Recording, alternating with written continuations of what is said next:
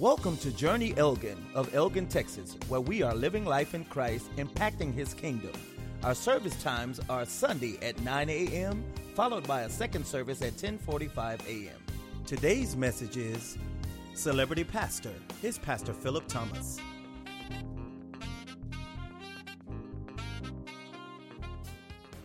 All right. Well, I, I'm going to show a video today, and uh, and it's one that that uh, kind of makes me a little uncomfortable. It's really funny, but uh, you always wonder: is it okay to show that in church? And there's a lot of churches that the answer is unequivocally no. It's like, do, do, do not show that. In fact, ones that I have been in. This is a comedian. We've heard him before. But what he does is he'll, he'll take kind of traditional stereotypes and things like that. He grew up in church. He's a very strong Christian, but, but he, he brings out things that I think we need to be able to laugh at. And uh, so we're going to show that. I always kind of give that disclaimer because I know, you know, I, I want you to understand we are taking we take our faith very seriously, but we also need to be able to laugh a little bit too.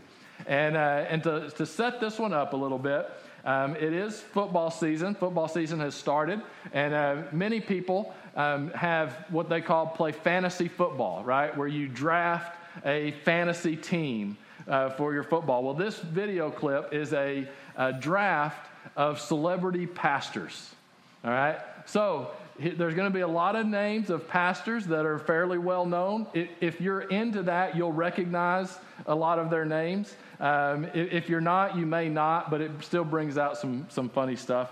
Um, just, spoiler alert, my name wasn't up on the list. I, I don't, I, I'm not a celebrity pastor, apparently. But, uh, but I think it's pretty funny. I hope that you can, uh, can laugh along. So let's, let's watch this video. Celebrity Pastor Fantasy Draft. It's super easy. The same rules as always. No keeper, two round PPR league. What's PPR again?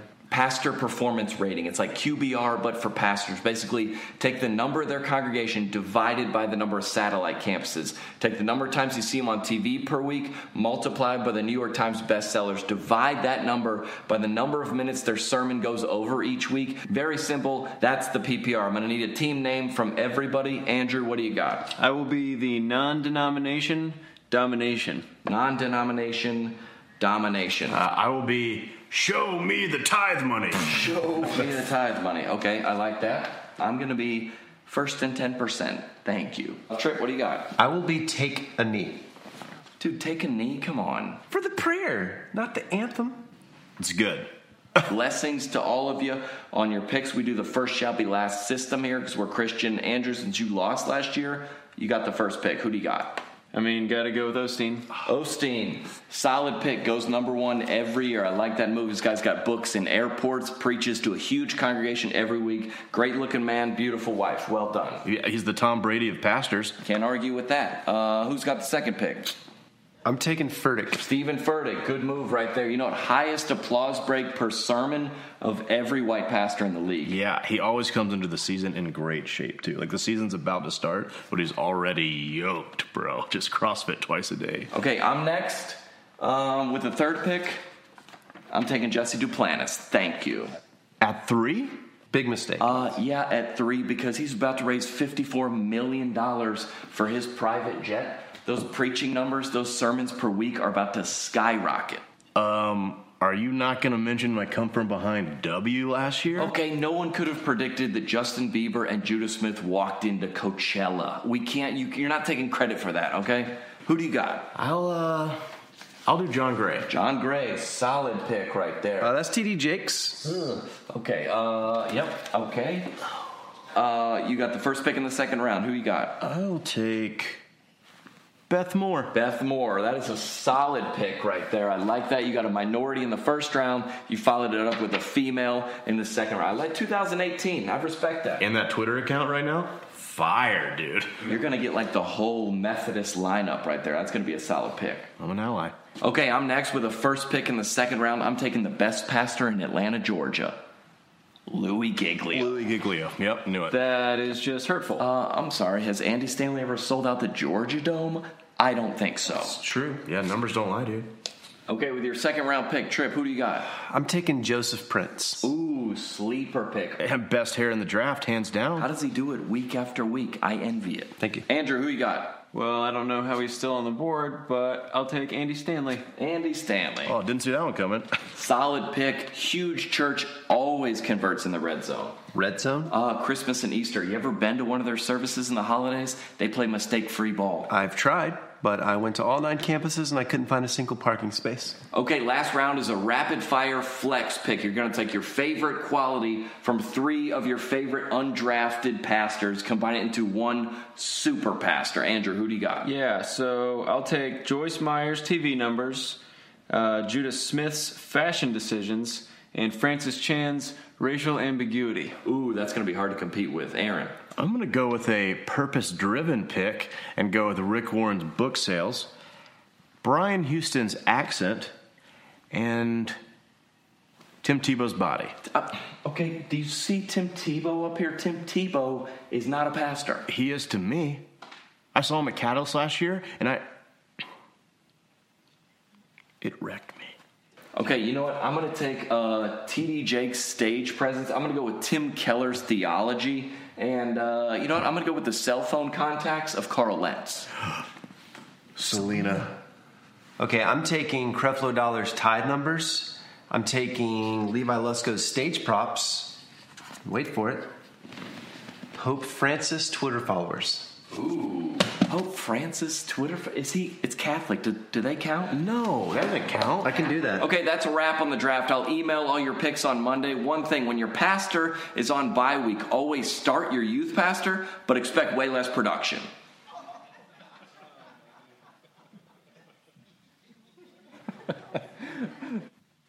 I, I love things like that because it just brings out sometimes the silliness of, of a, a lot that happens.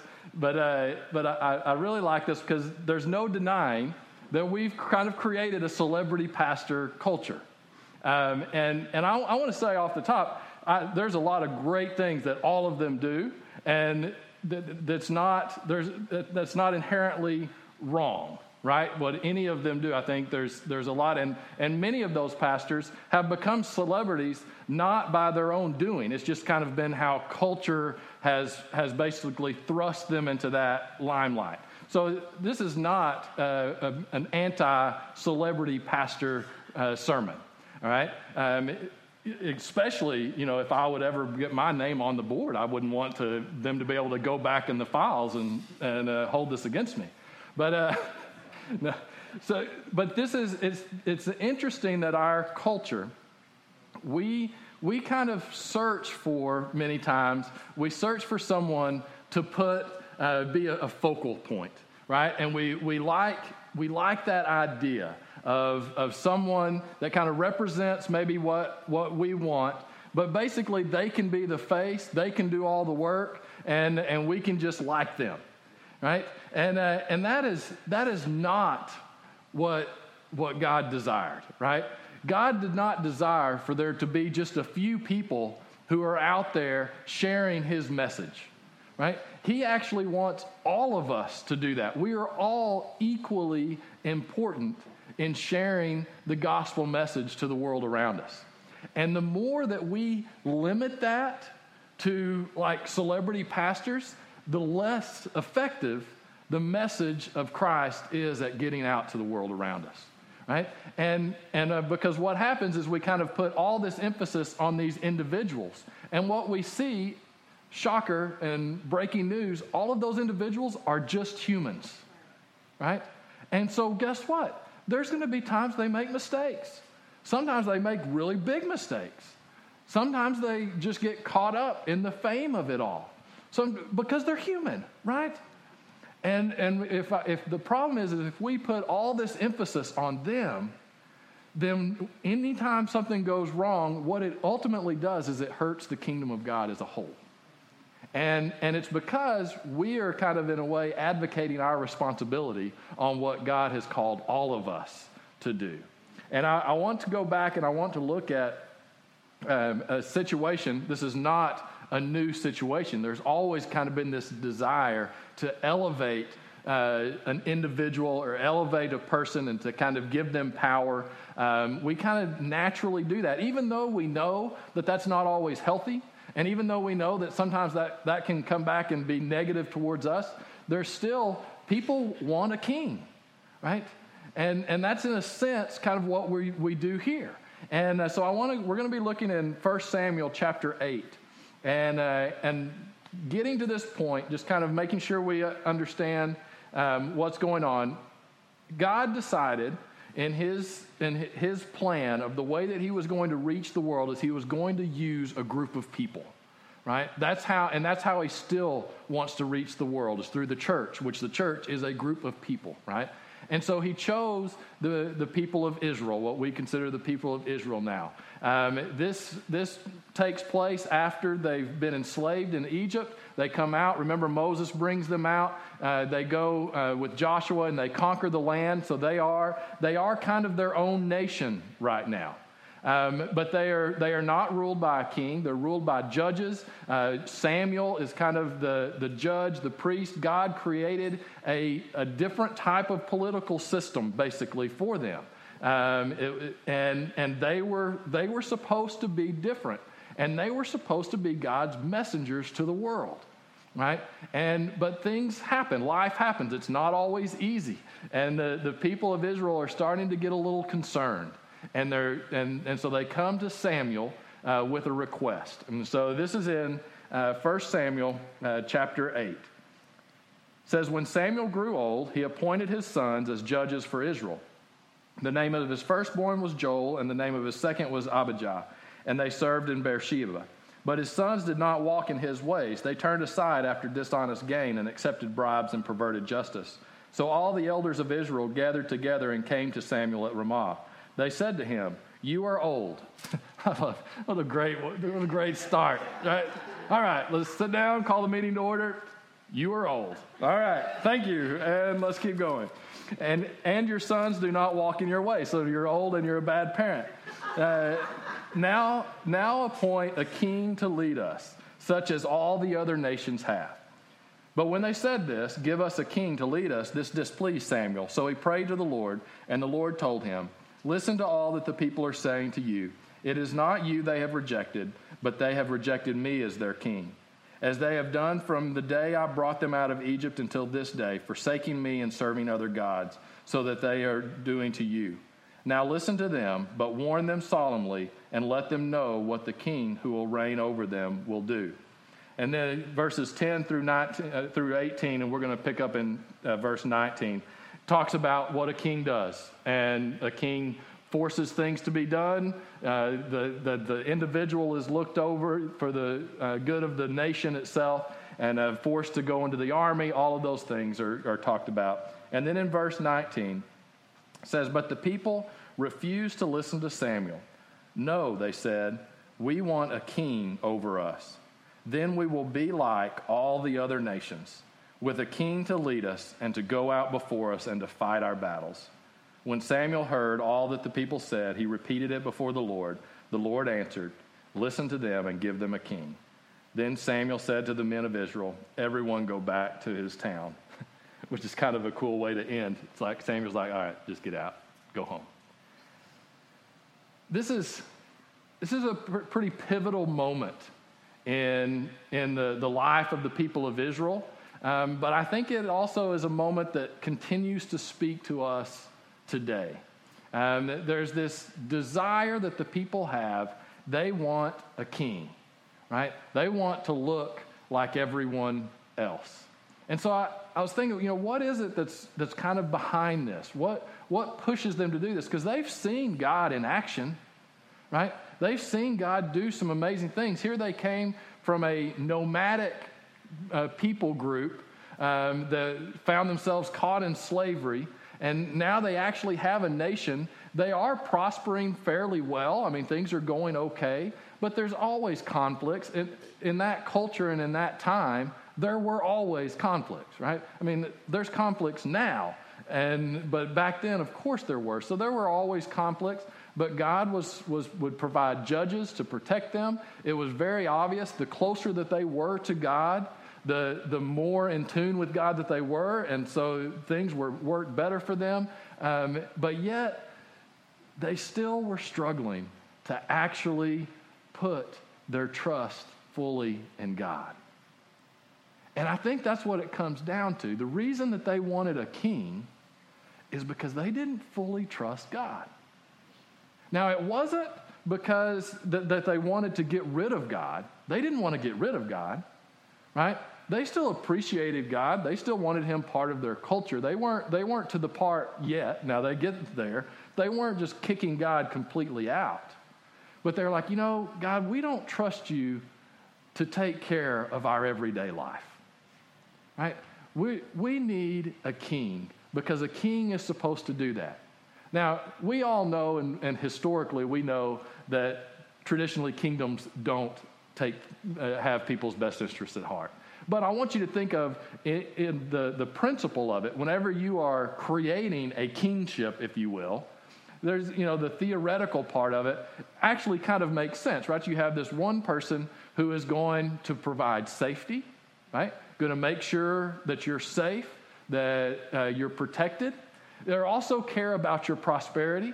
They want to make sure that you, your, all your basic needs are taken care of. They, they're creating a system that gives you opportunities, right? And, they, and you give them the power to do this. So, in theory, that makes sense. And I'm sure the, um, the people here that were talking to Samuel, they were thinking a couple of things. One, they were looking at Samuel's sons, and they were like, oh, these guys, we don't trust them at all. And so this is just gonna, this is gonna go bad. And so they, they were, their fear of Samuel's sons, of having uh, people who were maybe not qualified, was greater than their trust in God to overcome that, right? Could God have overcome bad leadership? Of course he could have, right? But they're seeing it and they're like, oh, no, this isn't going to work. We need something else. I'm sure they're also looking around at other nations.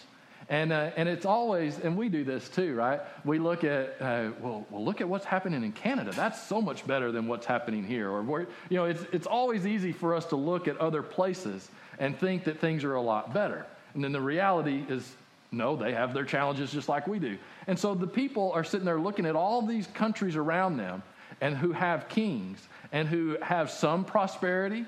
They don't have a problem uh, calling up an army, right? Israel, they have to work together to get an army whenever they have to fight a conflict and all this kind of stuff. Well, these other countries, they already have a king in place, they, they have all of that taken care of.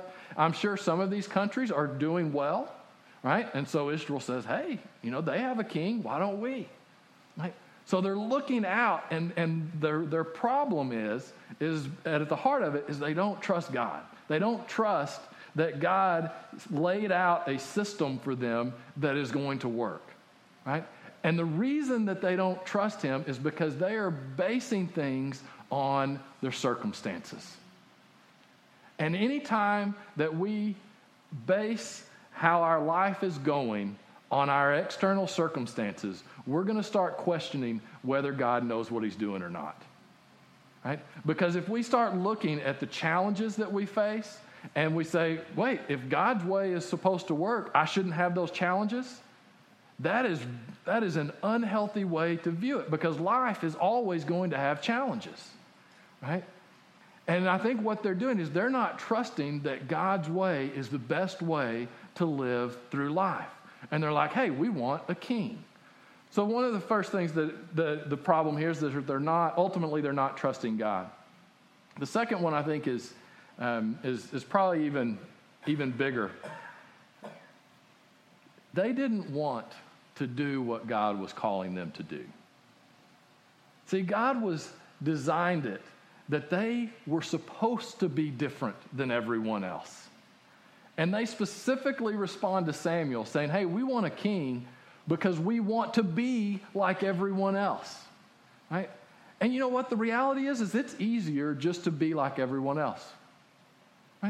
And it doesn't matter what circles that, that, that you're in, it changes from time to time. But you know, whatever group of friends you found yourself in, in school, what was it, it became easier just to be like that group of friends, right? Whenever you knew that they were doing things that you shouldn't, it was really hard to be different because it's so much easier to be like everyone else. And that's what the people of Israel are doing. They're like, you know what? We're tired of being different. Let's just be like everyone else. The problem is, is that God was calling them to be different so that others would see that, hey, God cares about you. God actually wants what's best for you too. But they didn't want that responsibility. And before we get too hard on them, most of the time we don't want that responsibility either. We struggle with that. You know, we struggle with these same two things the lack of trust and not wanting responsibility is what led them to want a king. They just said, hey, we just want this king to do it all. The king will be, we'll trust the king, and he'll be responsible for everything. You know, if we're not careful, we kind of do the same thing today. We struggle sometimes to truly trust God. Man, when life starts getting hard, do, you re- do we really trust God? You know, sometimes we start saying, man, I, I thought God was supposed to fix all of these problems. Well, no, God didn't ever say that He was just going to fix all your problems. He did promise that He would be with you through them, that He'd give you strength through them, He'd give you wisdom to, to endure. But I think it's easy for us to struggle with trusting God. And it's also really easy for us to kind of just want to be like everyone else. You know, why should we live a different way when it just leads to difficulty? Right? And sometimes it does, no doubt. But you know what? The life that God calls us to lead is different. But it is a life that will lead to things that the world cannot give you. It leads to peace it leads to joy, it leads to hope. Those things that we're looking for, they're found in living a different life, a life com- uh, committed to following Christ. And see, the ironic thing is, is that we sometimes create in our head, and the people of Israel, they created in their head that if they just had a king, everything would be good, right? They'd be safe, they'd be powerful, they'd be prosperous. And guess what? There were times where they were safe, power, and prosperous, but overall, they were less safe, they were less powerful, and they were less prosperous. That's the ways of the world, right? It doesn't deliver what it's supposed to. And so the question for us is are we going to trust God's way for our life? You know, we need to be real careful when we start allowing others to kind of take that mantle and to say, you know what? How about they just be the representative of God in the world around us? I just need to, I just need to make it from one day to the next. No, God, God has called each one of us. And we have to start by trusting Him with every, every aspect of our life, and then by actually being responsible for sharing His message to the world around us. And all that is, is making sure that you are living your life for Christ in all of your circles and all, within all the groups that you come in contact with, within your family and with your in, in school, at work, in your social settings, right? Are you living your life the way God wants you to live? It is so easy for us just to kind of let, let the celebrity pastors do it, right? No, but He's called all of us and what's crazy to think about is that we struggle to trust God with that. But God has chosen to trust us with sharing the most powerful message the world has ever heard. God is trusting you and He's trusting me to go out there and live our life in a different way that points people to Him. I don't know why He did that. because guess what? We're not always that trustworthy. But you know what? He gives us the strength to do it. He knows that we have the capacity to live our life in a way that points people to Him. So, the question for us are we going to trust God with that? And are we going to respond to His trust in us by living our life for Him each and every day? Let's go to Him in prayer. Dear God, we thank you so much for the opportunity we have to be in your presence, to experience your love. And Lord, I just, I pray that we will not be like the people of Israel who decided that they would rather have a king and be like everyone else. Lord, I pray that we will resist that temptation and that we will choose to live our lives differently for you. That we will choose to live our life in a way that points people to you. Lord, give us the strength to do that so that we can experience the life that you've created us to live. Lord, we love you and we thank you for loving us. In Jesus' name we ask it. Amen. Thank you for listening to Journey Elgin. Come check us out. We're located at 1221 North Avenue C, Elgin, Texas 78621. You can contact us at www.journeyelgin.org or call us at 512 661 8411. That's 512 661 8411. We hope to see you soon and may God bless you.